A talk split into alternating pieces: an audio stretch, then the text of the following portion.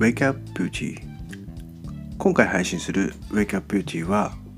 最近髪に元気がないそんな悩みの方にお伝えしていきたいと思います。長く美容師をやっていくとお客様もやはり髪の毛の変化っていうのはとってもあります。まあ、多く悩んでいくのはやっぱり髪の毛が薄く悩んでしまったりとかまたは一本一本が細くなる。そんな悩みを抱えている方が非常に多いような気がしますまた男性の場合だと頭頂部が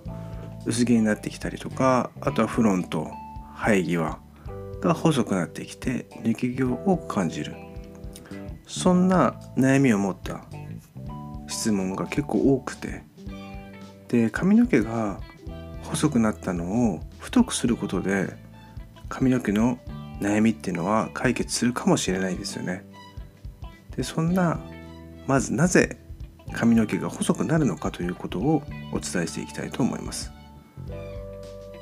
毛髪が成長するためには、えー、毛サイクルっていうのがあるんですけども髪の毛の生え変わっていくサイクルの乱れが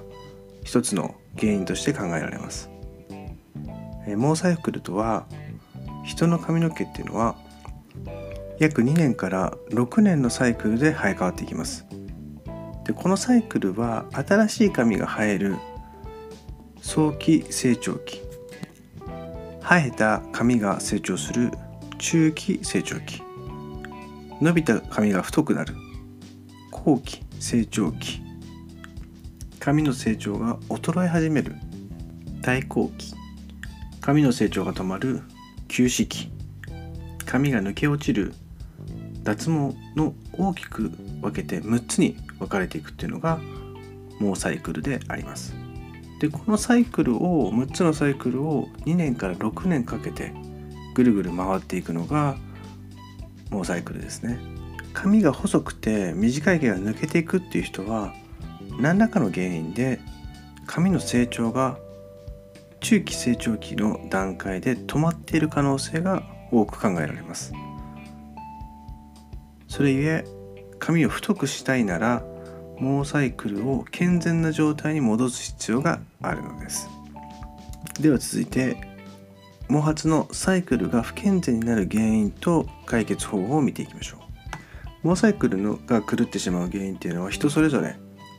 異なってきて AGA 若年性脱毛症をはじめとする薄毛は遺伝も関係しますけども実際は日頃の生活に大きく関わっていきます。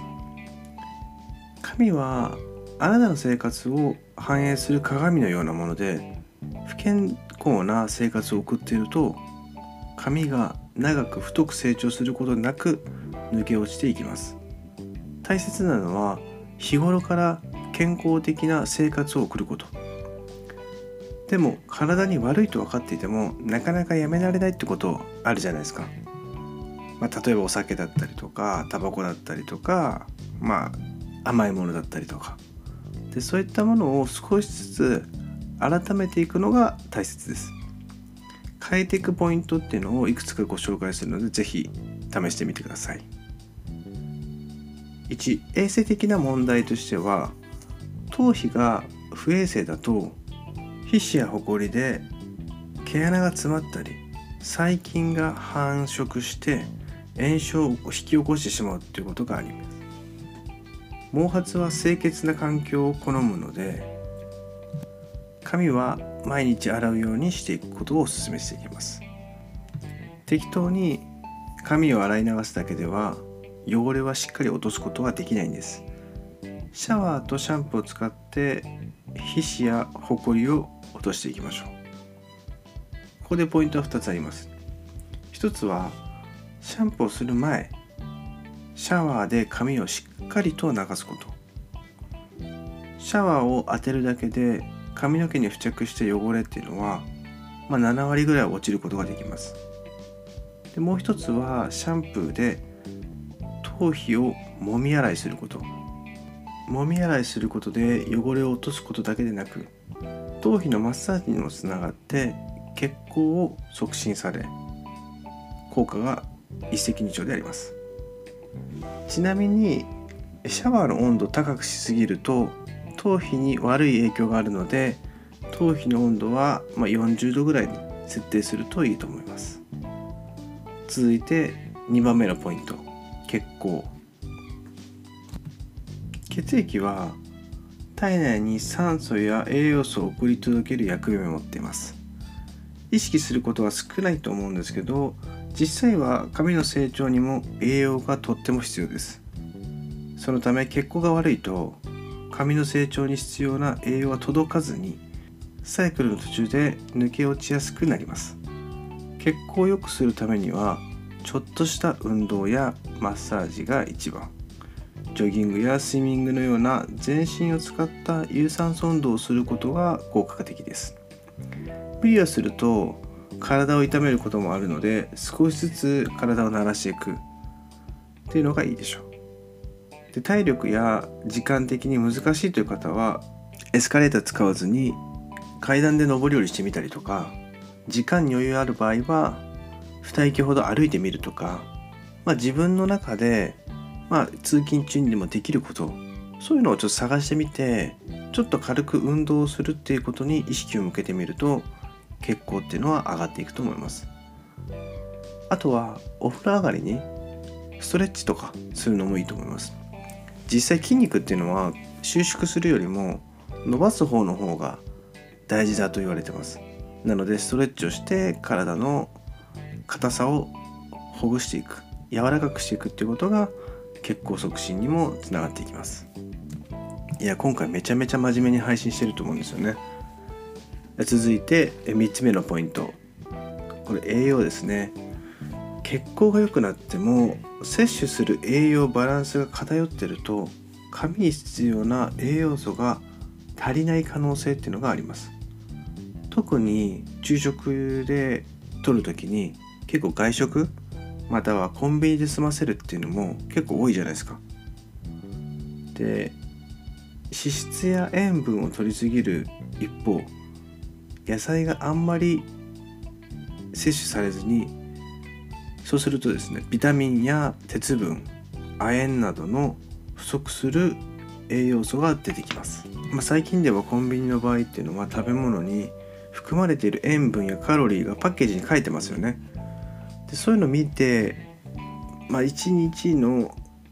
例えば目標の塩分摂取量は 6g とされているのでそれぐらいまでに抑えていくとか。野菜の摂取やサラダや煮物を食べるのが一番ベストですが摂取が難しい場合は、まあ、野菜ジュースなんかでちょっと補っていくっていうのもありだと思います、まあ、ちなみに僕の場合は結構甘いものが好きだったりとか糖質を取ることが多かったんですけどもパンをやめてみるとか。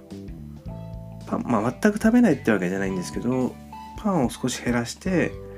その分パンを食べなかったらやっぱり他のおかずだったりとかサラダを多く食べる。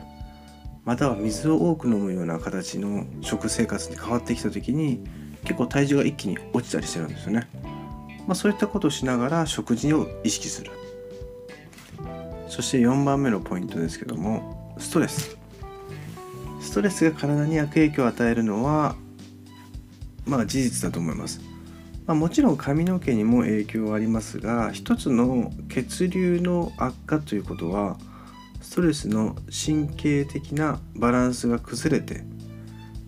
血管の収縮をさせ血管が、え、血液の流れが悪くなり栄養が髪まで回らなくなって成長が止まっていく恐れがありますもう一つはまあ、直感的でストレスが溜まると髪の毛の成長サイクルが休止期で止まってしまうため新しい髪が生えてこなくなってしまいます。ストレスが髪に影響を与えないようにするには環境を変えるか発散するか、まあ、これは特に趣味を作るっていうのがいいでしょう。仕事が終わった後自分の時間をどのようなことに使っているのか例えばリラックスするとか本を読むとか例えば歌を歌うとか運動するとかそういった皆さん一人一人がどのようなストレスの発散する方法っていうのを持っているのかっていうことが大切になっていきます。例えば週末平日が忙しくて週末だけ休みで、まあ、その休みの時に没頭できるもの、まあ、楽しみを作って絵を描くでもいいし音楽をするでもいいし何かレッスンに行くとか学びをするとかそういったことをしながらストレスを減らしていくことっていうのもできます。あとは睡眠も大事ですよね。睡眠を確保するっていうこともやっぱりストレスを軽減することにもなります。意外に睡眠って大事で実際寝てる時間がまあ5時間とか6時間あったとしてもその睡眠の質どれだけ長く寝たかじゃなくてどれだけ質がよく長く寝れたかっていうことが大切になっていくと思うので寝る前にハーブティーを飲むとか香りを嗅ぐとかリラックスしてストレッチしてまたは深呼吸をして寝るとかそういったことが大切になっていくんじゃないでしょうか。さあ今回の配信いかがでしたでしょうか？Wake Up Beauty Hair 髪の毛が細くなる理由として毛サイクルをしっかりと整えていきましょう。また毛サイクルが不健全になってくると髪が細くなっていくため衛生的な問題血行の問題栄養の問題またストレスの問題そういった問題を一つ一つまあ取り入れれるところから解決していくっていうことが大切です。まずは意識を向けていくことですね。今までその意識しなかったところから意識を向けていって一つ一つできるところから取り組んでいけると髪の毛は必ず細い髪の毛から太い髪の毛抜けやすかった髪の毛が抜けにくくなっていくと思いますのでしっかりとやっていきましょう。それではまた次回の配信を楽しみにしてください。さよなら。